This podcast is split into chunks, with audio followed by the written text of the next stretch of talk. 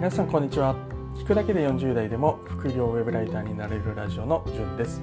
僕は43歳の時に完全度素人から副業でウェブライターを始めて約1年で月収が10万円を突破しました。この番組は僕が副業で月収10万円になるまでの試行錯誤を発信するラジオです。副業ウェブライターに興味のある方はヒントを得られると思いますのでぜひ聞いてみてください。はい。2021年11月15日月曜日ですね。はいあのー、実はですね今日昨日今日明日と、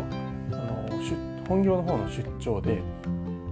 関西の方に来てまして、えーと、ちょっともしかしたら声がいつもと違う風に感じるかもしれないんですけれどもこれですねえっ、ー、とピンマイクソニーのピンマイクを使って 話してます。さすがにですね Blue Yeti のあのでかいマイクをちょっと担いでこう出張するのがあの荷物が多くなるので、はい、小さなピンマイクで話しております、はい、朝ホテルからですね、はい、毎日更新すると決めてますので、えー、今日も頑張っていきたいというふうに思います、はい、本日の話題なんですけれども意外と知らない PREP 法の裏技ということについてお話をしていきたいと思いますこの放送は PREP 法の使い方を知りたい。そんな人に向けた放送です。聞くとですね PREP 法の使い方とワンランク上の PREP 法というのが分かるようになります、はい、ワンランク上のですね PREP 法が使えますと編集者からお願いしたいウェブライターになると思いますので是非頑張って、えーマスターしていきましょう、はい、まずですね一番シンプルな PREP 法の例なんですけども初めはやっぱり基本の型を覚えましょうと。昨日ちょっとあの PREP 法はどういうものかというのをお話ししたんですけども改めておさらいになるんですけども PREP 法っていうのは主張理由具体例主張ですね。主張理由具体例主張、えー、こういう形で、えー、文章を書く技術になります。例えばですねウェブライティングの勉強にはメリットがあります。これが主張ですね。ウェブライティングの勉強にはメリットがあります。なぜなら文章を書くスキルは一生の武器になるからです。これが理由ですね。次例えばライティングができるとウェブライターやブログとして在宅で稼げるようになります。これが具体例ですね。で最後ウェブライティングを勉強するメリットは大きいですよね。というのが主張。はい。いかがでしたか？ちょっとあの長いんで分かりづらいかもしれないんですけどもプレップという主張理由具体例主張の順番で、えー、文章を構成するとこういった形になります。まずはですねこれだけは最低限ですね繰り返し繰り返し使って覚えていきましょう。これさえあればもうですねはっきり言って9割ぐらいのウェブライティング案件あるいはブログはこれだけでこの技術だけで、えー、やっていけます。はい、間違いありません。僕1年ぐらいですね、ウェブライター、1年以上ウェブライティングやってますけど、もうほぼこれだけで乗り切ってきています。はい、で次ですね、えー、もう一つ、まあ、プレップ法といってもですね、今言った主張理由具体例主張なんですけどもこの具体例は別に1個ではなくていいんですね例えば1つじゃなくて2つ3つとかっていうふうに具体例を入れていってもいいんですよね。はい、なので形としては主張理由で具体例の123っていうふうになの述べていってで最後にもう一回主張を持ってくるなんていう文章もできます。これ聞くとちょっと聞きづらいかもしれないんですけどもあの話していきますと具体例言いますと先ほどと同じなんですけどもウェブライティングの勉強にはメリットがあります。なぜなら文章を書くスキルは一生の武器になるから。これ主張理由ですよね。で次具体例。これを3つ言っていきます。例えばライティングができるとウェブライターやブロガーとして在宅で稼げるようになります。在宅で月10万円稼げると会社への依存心が減り心が自由になるのを実感できます。これ具体例2ですね。具体例3自分一人の力で稼げると自信がつきますので本業へも良い影響が出るでしょうという具体例3ですね。はい、なので最後主張もう一回ウェブライティングを勉強するメリットは大きいですよね。という形で主張理由具体例の123というふうに挙げて最後もう一回主張これでもプレップ法になってるんですね。はい、ちょっと分かりづらいですかね。分かりましたかね。はいまあ、主張はさっきと一緒なんですけどもこの具体例を増やして根拠をま強化しているという形になります。はい、でこれプレップ法だと今みたいになんかあれ短文になってますよね。主張理由具体例主張っていう形で。はい、なので長文じゃ使えないんじゃないのっていうふうに、えー、思ってしまいませんかね。僕はまあ最初そう思ってました。なんですけれども実はこれですねあのある程度文章量がある長文こういったのにも、えー、使うことはできます。どうやっていくかっていうとこれ形は一緒なんですね。主張理由具体例主張という形は一緒なんですけども先ほど言った通りこの具体例をま3つ入れることによってある程度また文章量が増えるじゃないですか。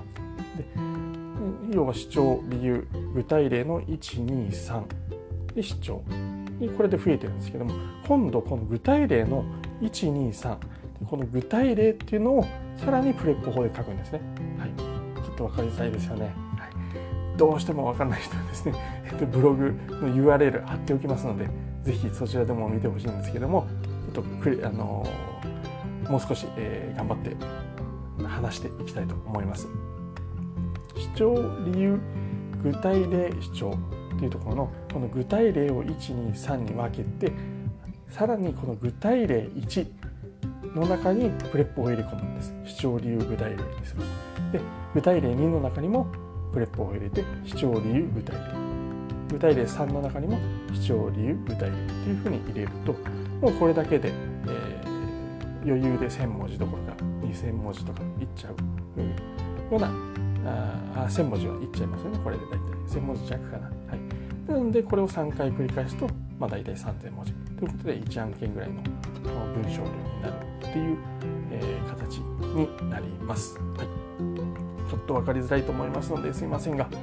ブログ記事の方も、えー、ちょっと参考にしながら今の話をもう一回聞いてもらえると理解しやすいのかなというふうに思いますのでよろしくお願いします。はい、でもう一つですねプレップ法っていうのはさらにですねプラスアルファできるんですよね。はい、でそうすることによって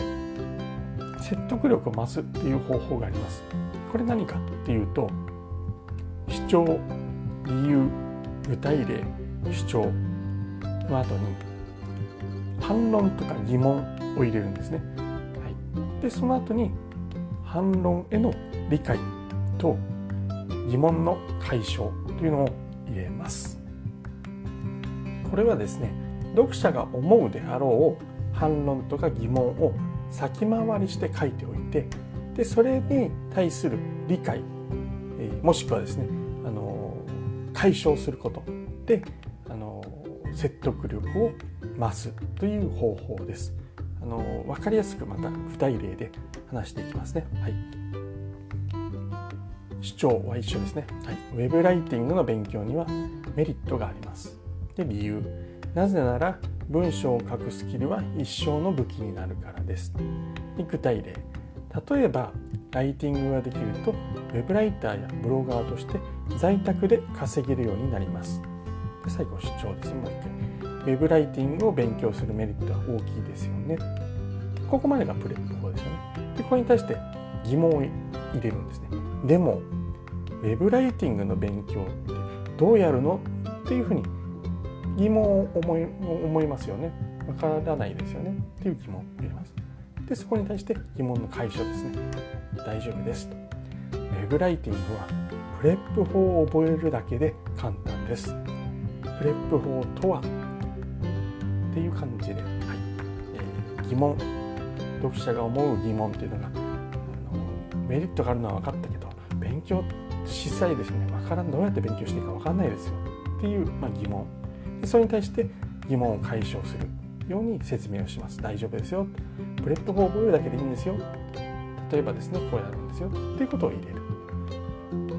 はい。という形で、えー、例を挙げました。まあもう一つだけちょっと、えー、例を。主張理由具体例。で反論。反論への理解という形のあの PREP というのもやってみます、はい、主張ですね、例えばライティングができるとウェブライターやブロガーとして在宅で稼げるようになります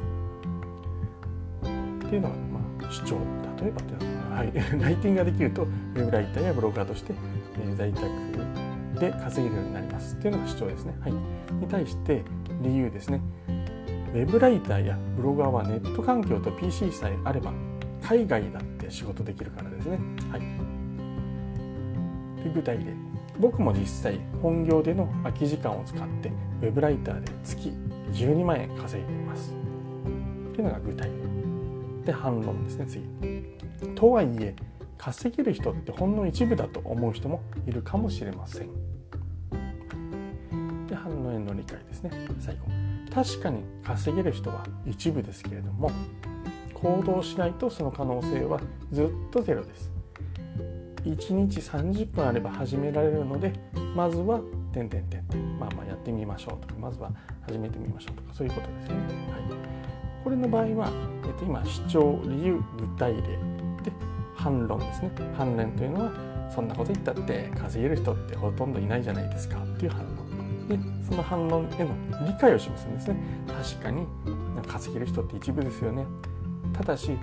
実際行動しないとさらにその可能性はゼロですよ。なので例えば1日30分から始められるのでやってみてはどうですかっていう、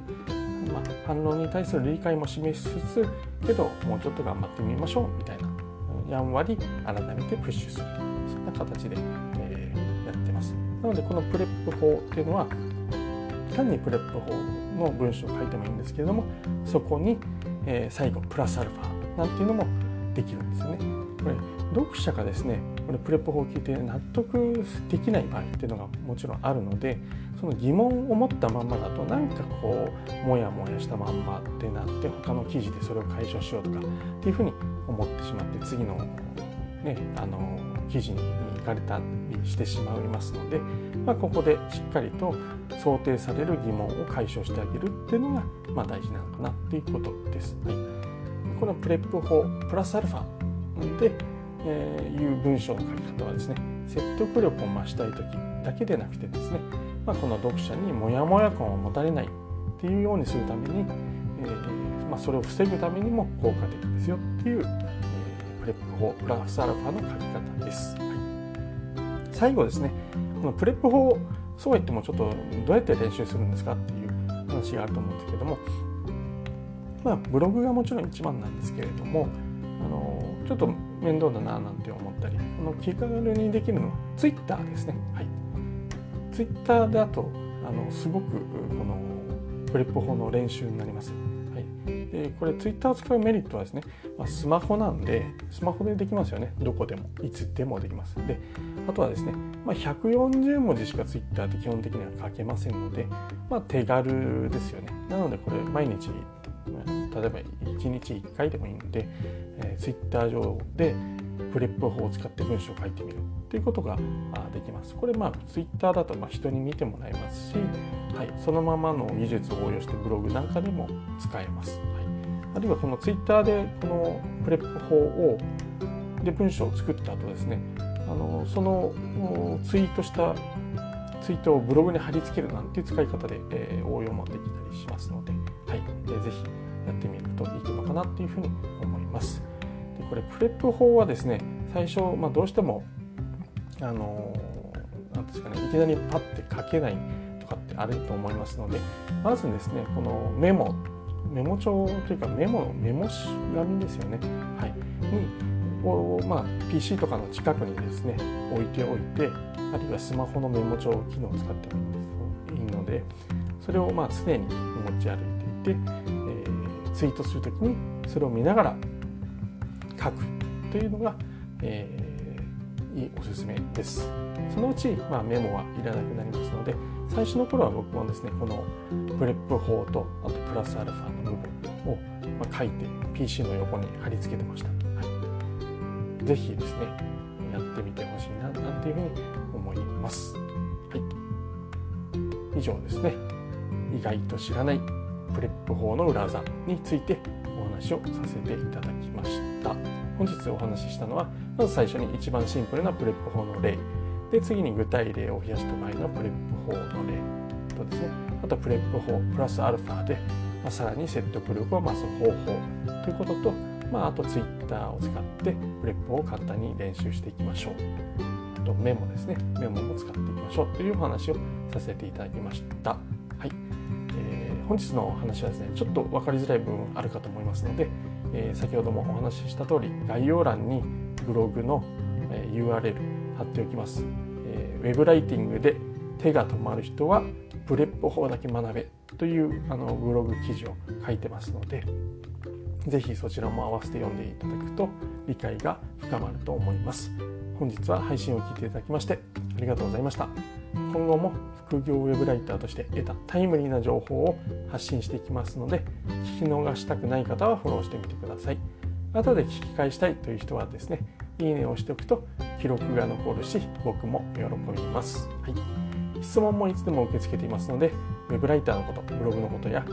副業に関することなど何でも気軽に投稿してくださいそれではまた明日お会いしましょう。じゅんでした。ではでは。